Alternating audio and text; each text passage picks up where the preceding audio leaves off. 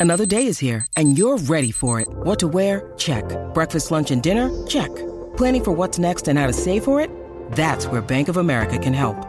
For your financial to-dos, Bank of America has experts ready to help get you closer to your goals. Get started at one of our local financial centers or 24-7 in our mobile banking app. Find a location near you at bankofamerica.com slash talk to us. What would you like the power to do? Mobile banking requires downloading the app and is only available for select devices. Message and data rates may apply. Bank of America and a member FDIC. At Evernorth Health Services, we believe costs shouldn't get in the way of life-changing care. And we're doing everything in our power to make it possible. Behavioral health solutions that also keep your projections at their best? It's possible. Pharmacy benefits that benefit your bottom line? It's possible. Complex specialty care that cares about your ROI? It's possible. Because we're already doing it. All while saving businesses billions.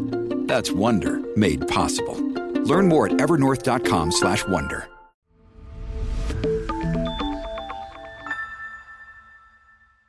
Welcome to Wealthion. I'm your host, Eric Chemi. Today we are joined by Kathleen Hays. She's the editor in chief of Central Bank Central, talking about policy making and the leading policymakers from around the world. Kathleen, thank you so much for joining me today.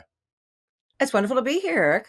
Having been a leading economic journalist, right, going back many years here at Bloomberg, CNBC, and other places, people recognize you, they know you. What are the conversations that that people are asking you? What are the questions they come to you with in terms of where do you see the macro outlook, or you know, do you think the Fed's got rates right? What do you find people are asking you a lot of right now?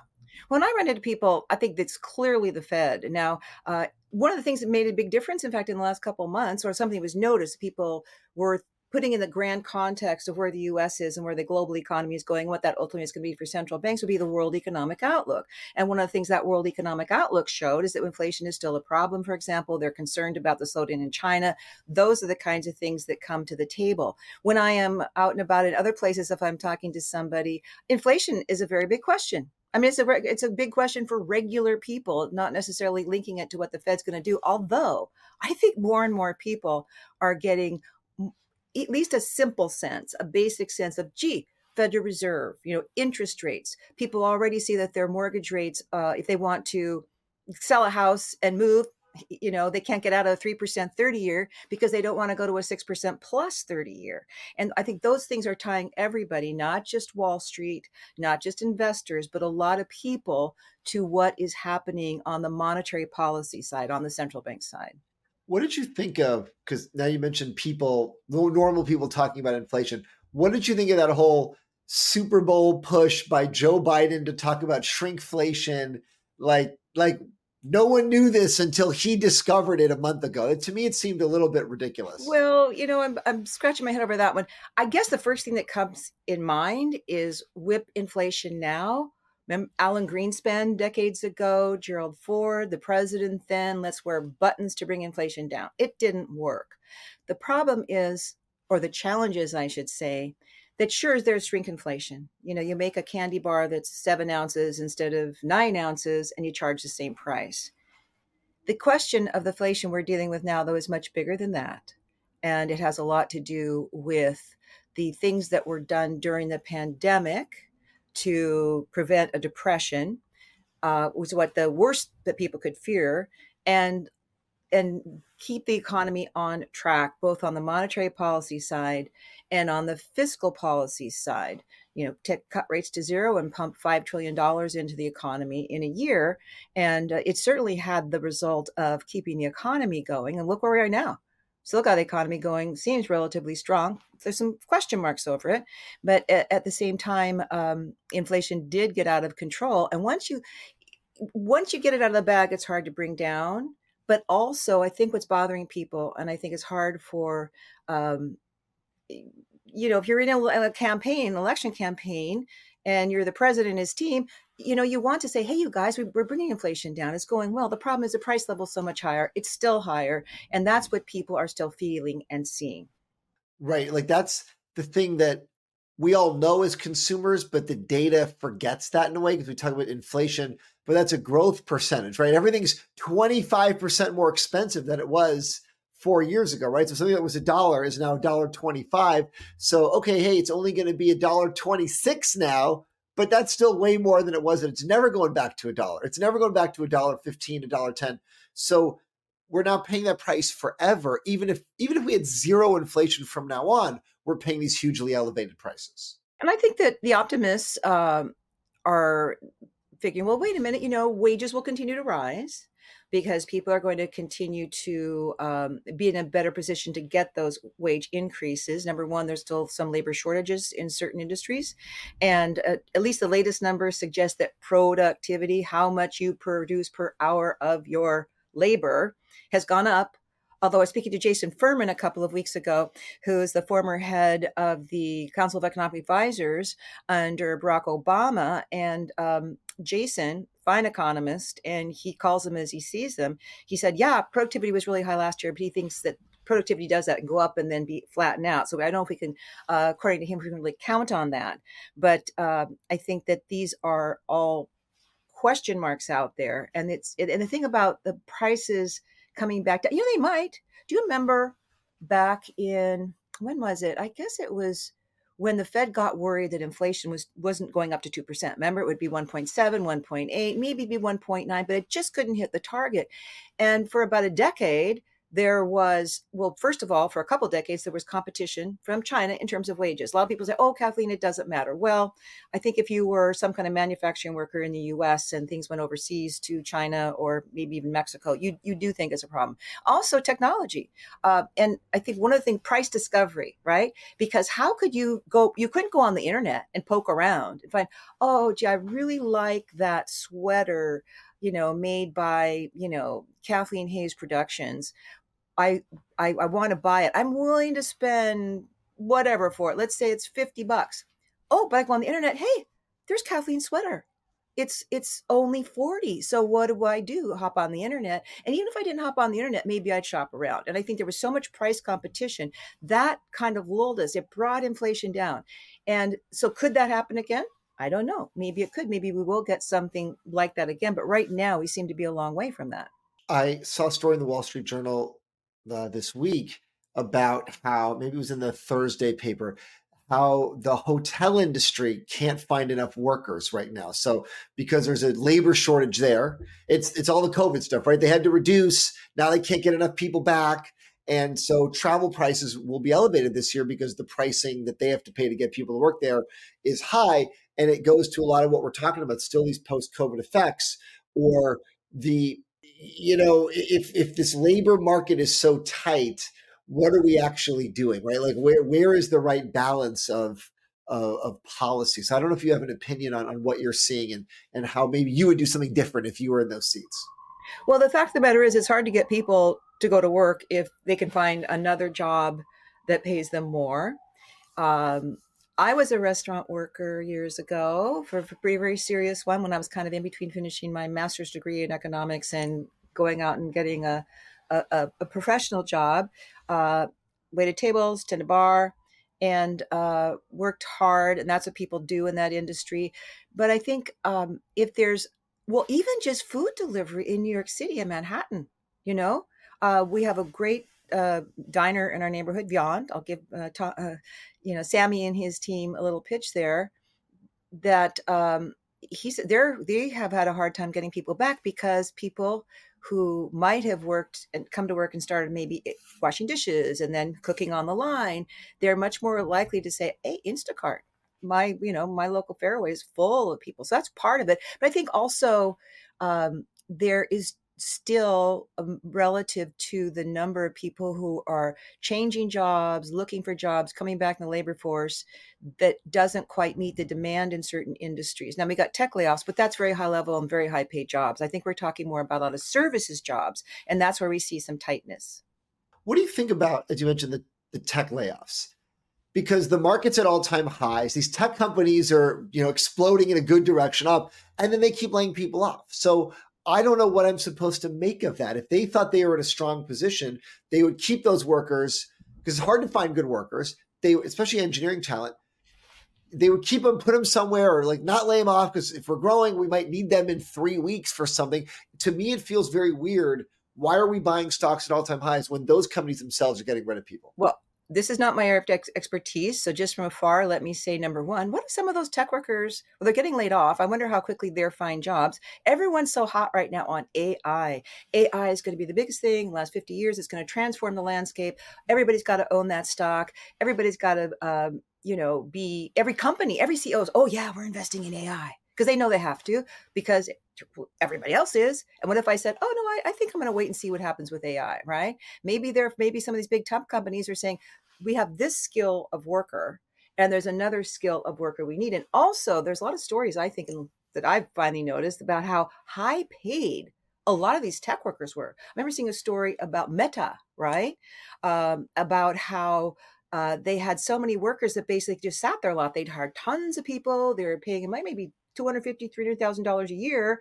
And maybe those are some of the workers that are getting peeled off now as they take another look at where they are, what they need, and where things are going. I know you're not the expert on tech, right? You're more of the macro econ person, the econo queen. But obviously, the tech story is important, the AI story is important. It, it filters into the conversations that are happening at the FOMC meeting, right? At the at the BOE meeting, the BOJ meeting when you talk to central bank policymakers, how much do they worry about the impact of AI in terms of what it's going to mean for future you know, job levels, unemployment levels, and all that? I think probably most of them. Uh, it isn't something I've talked specifically, just like even in the last two or three months with people about.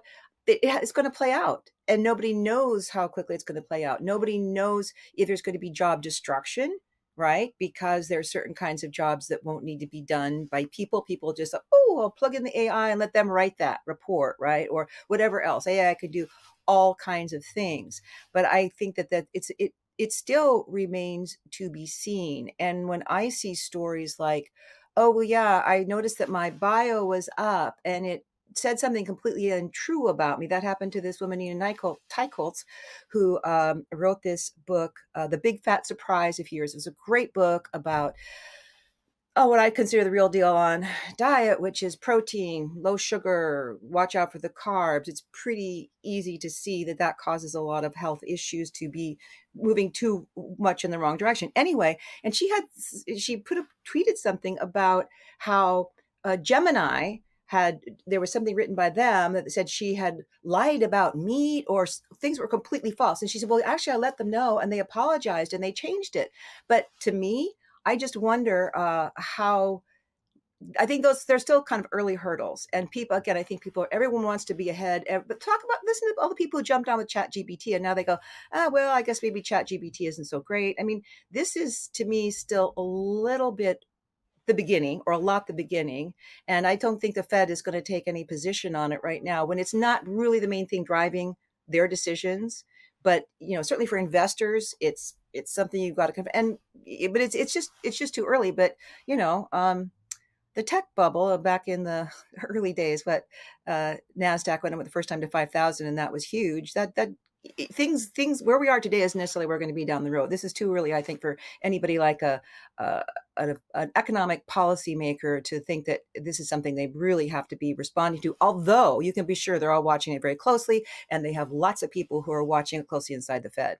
You know, speaking about the Fed, economic policymakers, we've had some guests on recently. Uh, you you may know some of them. You know, they're they're characters in the financial media space, and and they've really been very pointed in their their criticism of the Fed in terms of it's the wrong policy, it's been the wrong policy, it's a lot of groupthink, there's not enough cognitive diversity there. They're, they've been wrong about a lot of things, you know, going back from COVID and, and even up until now. What is your what is your take on that? Do you feel like they're generally on the right track or or generally they've got the wrong people making the wrong decisions? Well, I know that one of the first people who comes to mind is someone I, I just interviewed, and his name is Charlie Calomiris. Charlie is a, a business finance professor at uh, Columbia Business School. Um, Charlie is a member of the Shadow Open Market Committee, people who are, um, I think a lot of them tend to be people who are kind of like the, the, uh, I want to say it's it's the it's like the core of the Fed that you fight inflation, You want to make sure you don't let inflation get out of control. And you could even hearken to someone like John Taylor, Stanford University, the Taylor rule. There's certain things you do. Charlie made the same point to me. In fact, I was out in Las Vegas sitting in my hotel room doing an interview with him before I went down to the, the Las Vegas Money Show and did some things with them. And um, Charlie was quite adamant that, uh, and I think this was this was after the uh, federal the, the, Fed minutes that came out. He thinks they've been wrong for a long time. Their model's wrong. It's not getting the right results, and because they ought to look at their model again. Because if you keep making mistakes and you're not you're not making the correct forecast, you're not making some of the correct decisions, then it's time to take another look. Now he's on one end of the spectrum. There are other people you could speak to who are you know, former Federal Reserve officials and certainly at the Fed now who, see it differently. But I think these questions, I think those are legitimate questions. I think one thing I'd like to urge everybody to remember is people who work at the Federal Reserve, people who are in this field, they they dedicated their life to it, right? They're not there to make a ton of money. They're fascinated by it. They're conscientious people. They're doing their best. So I think everybody should just kind of cool off a little bit sometime and say, you know what? Monetary policy is not exactly a science. You can we'll go to the Taylor rule now in just a minute, but it is also kind of an art. And, and I want to ask any investor, oh, did you get all your trades right? Did you get all your calls right? It, that's different as well. But I just think it's it's a very important discussion.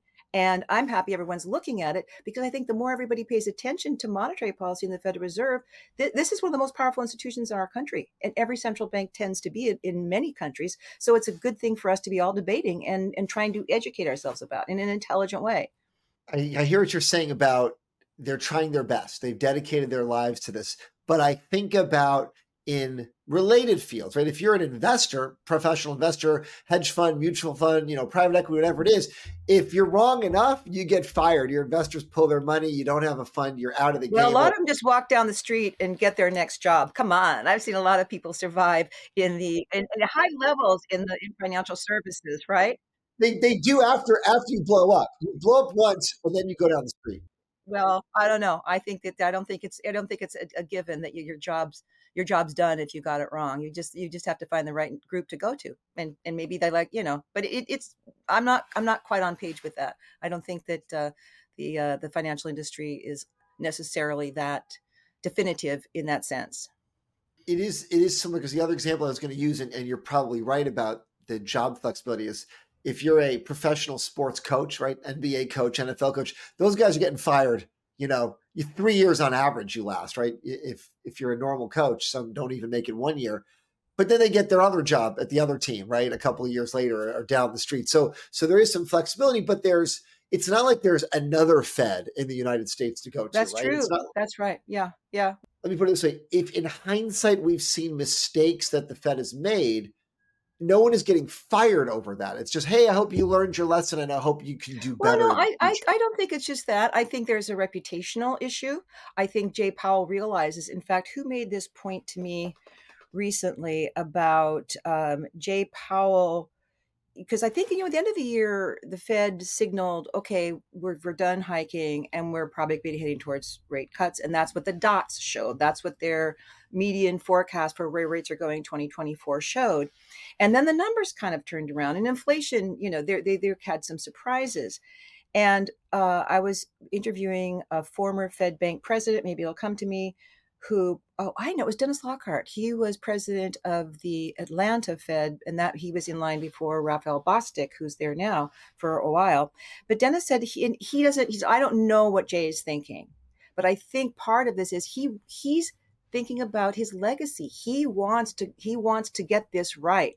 You know he did you could say he led things in many ways in the right direction but inflation they you could say well they we didn't get a recession during the pandemic right we didn't get the depression. They were so aggressive. Every program to serve, you know, save every kind of uh, bond and credit market you could.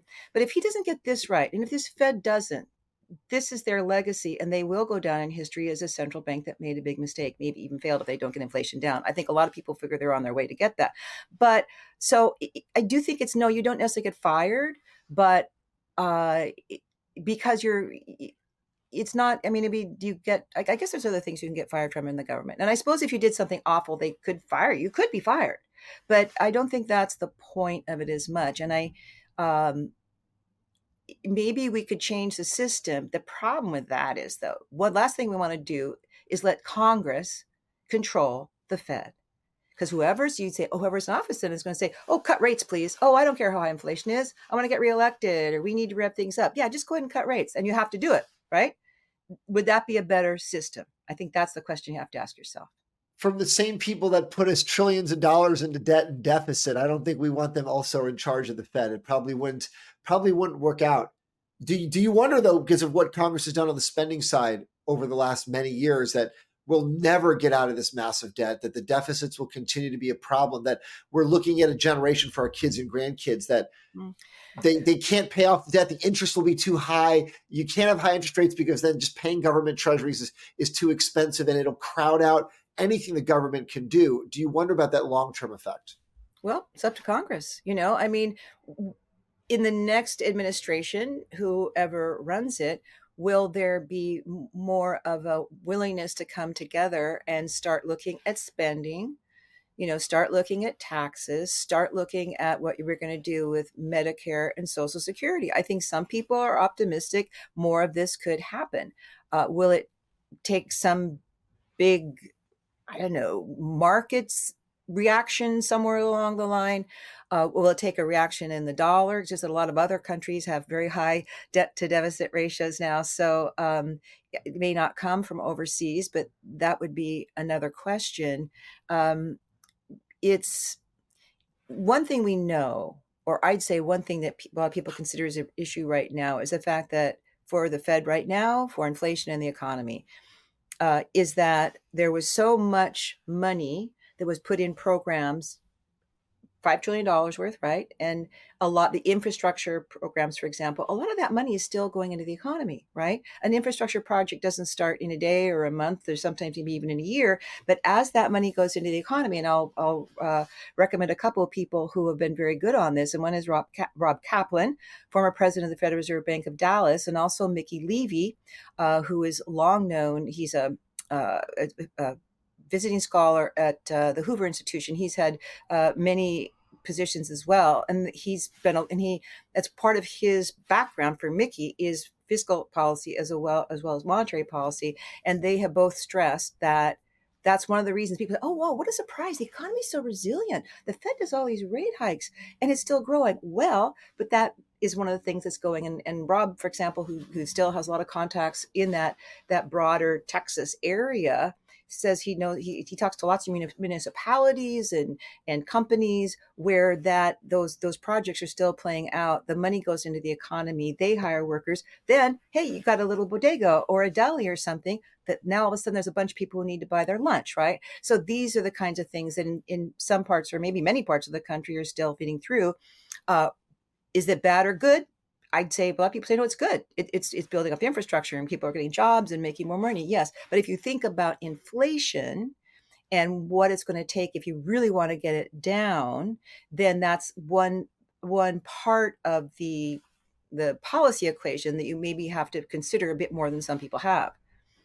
The dichotomy between what people think. Like you said, some people, if you go to different parts of the country, they think it's good, they think it's bad. There seems to be a big impact on on the media in terms of what you're reading what you're you're watching if it's social media or the newspaper and you having been you know an expert in economics and a media member about economics do you find there's a big disconnect between what normal people experience versus what they're reading? What is it that regular people may or not, may or may not understand about what's happening behind the scenes with policymaking and how that fundamentally affects them one thing they need to know is that the uh, within the Federal Reserve, they collect lots and lots of data.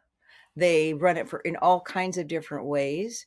Uh, I also think um, that they, especially I know at the I know at the regional bank, uh, Fed banks, uh, with, led by their presidents, that they are very much in contact with their uh, like the beige book it's kind of like the biggest thing in the world it comes out about what three weeks before a fed meeting and each in each district they talk to businesses they talk to academics they talk to all kinds of people and get a sense what's the latest you know are you hiring more Are you laying off?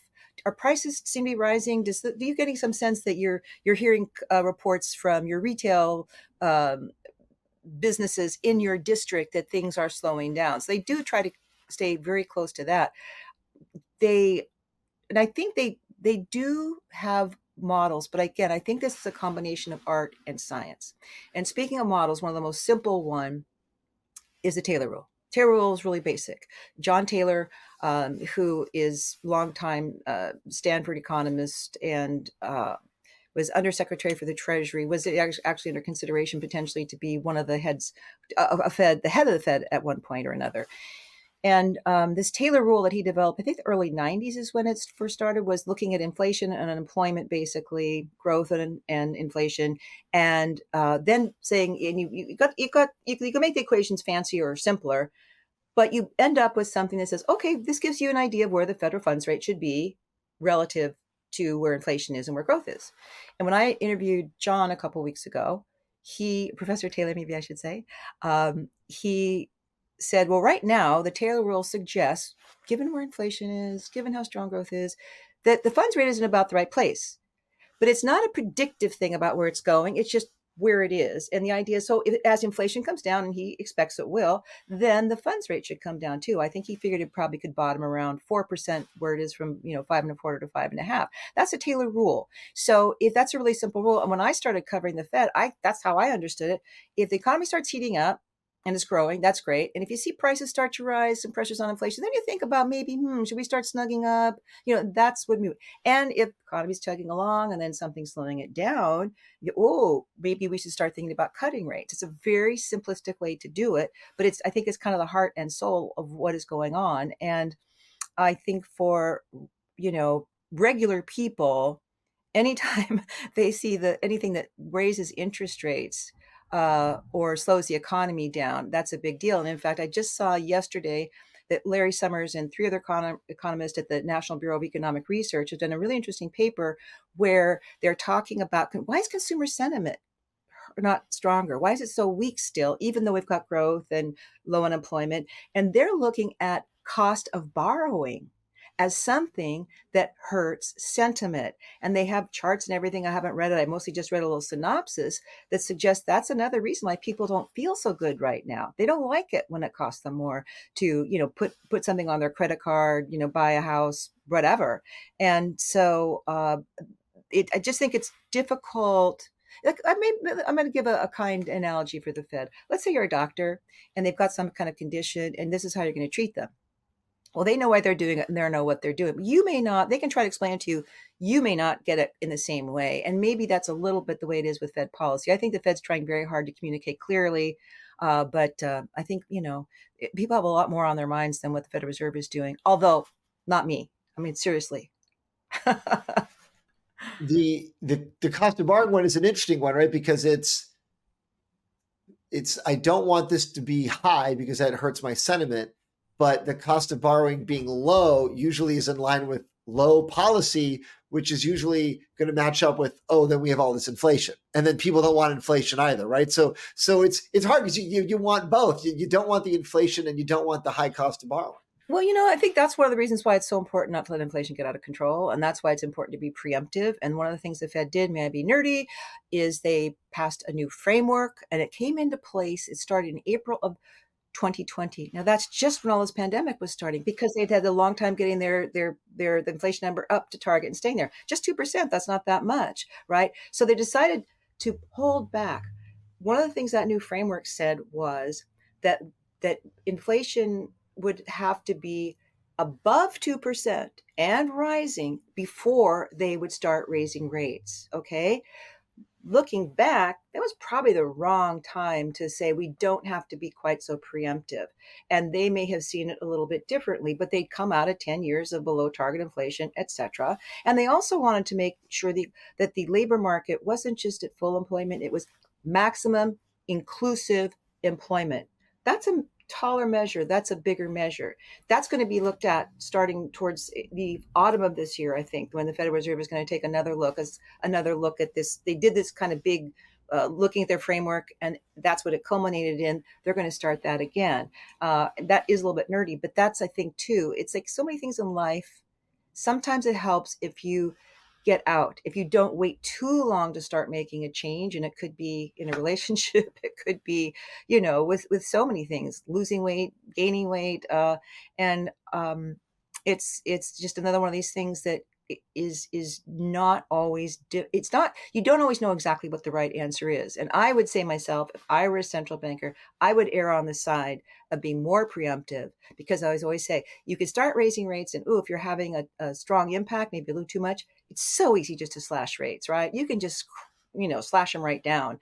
And um and I think that's something that maybe people are appreciating a little bit more, including at the Fed. You know, if they've been more preemptive, they maybe read some things wrong in 2021 going well into 2022 and that that's what helped inflation go so far out of control. But the people who feel they've had almost a victory say well look at how much it came down. It was yeah we had it went through a tough time but the pandemic created a lot of lot of things that people hadn't expected that were hard to gauge. We did our best and now we figure we're almost back on track but we're not ready to cut rates yet. You're right. It's easier to slow down if you get out ahead than it is to catch up if you're falling behind. You mentioned Professor Taylor or John, as you called him originally. You know a lot of these people on a first name basis. Are you are you ever calling anyone doctor this or professor that, or is it typically always their first name?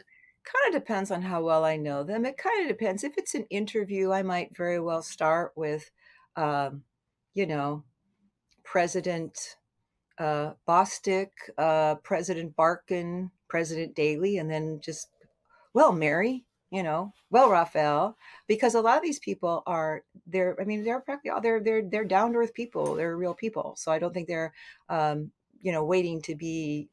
You know, it is you obviously want to show someone in an important position, uh, respect, uh, but um, they are, they're you know they're all very approachable people. They're all real people. They're uh, I. That's one of the reasons why I enjoy covering the Federal Reserve and central banks. I find them to be, I find them to be, I, I like, I, I just, I like the, I like the, I like a lot of the people who are involved in it. And I, I think it's for me, it's been rare to find somebody who is just. There are some people who are like arrogant or whatever, but I think most of them are, are, are pretty cool. What are you doing with Central Bank Central? That's your new your new thing. You're the editor in chief of that uh, you know talk about that. What are we what are we uh, what are we expecting to see from from that space from well we're going to start with lots of interviews with all kinds of people people and uh, my most i'd say most of my work so far has been you know keeping my federal reserve coverage going. And i'm actually one of the things i want to do you know lots of times when you're doing uh, broadcast media you have to be very careful of eyeballs right then. Who's going to care? What do they want?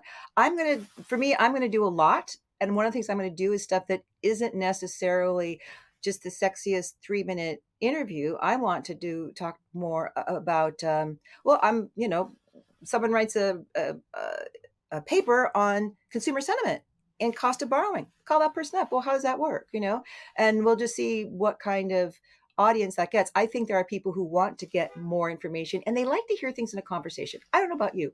I love to read. I can sit down and read all kinds of things, but do you ever you go to an event and there's a panel or something with smart people or someone's being and you you can learn a lot just by listening. And lots of times I absorb information better I think, or in a different way from just reading, right? When I listen to someone, that makes an impression. I'm also going to um, make sure I maintain my coverage of foreign central banks. Obviously, the two other big ones are the Bank of Japan. And for several years, I went to Japan about four times a year to cover the uh, the, the BOJ meetings, uh, ECB, European Central Bank, and then um, I have other people that I know in, in some of the emerging markets.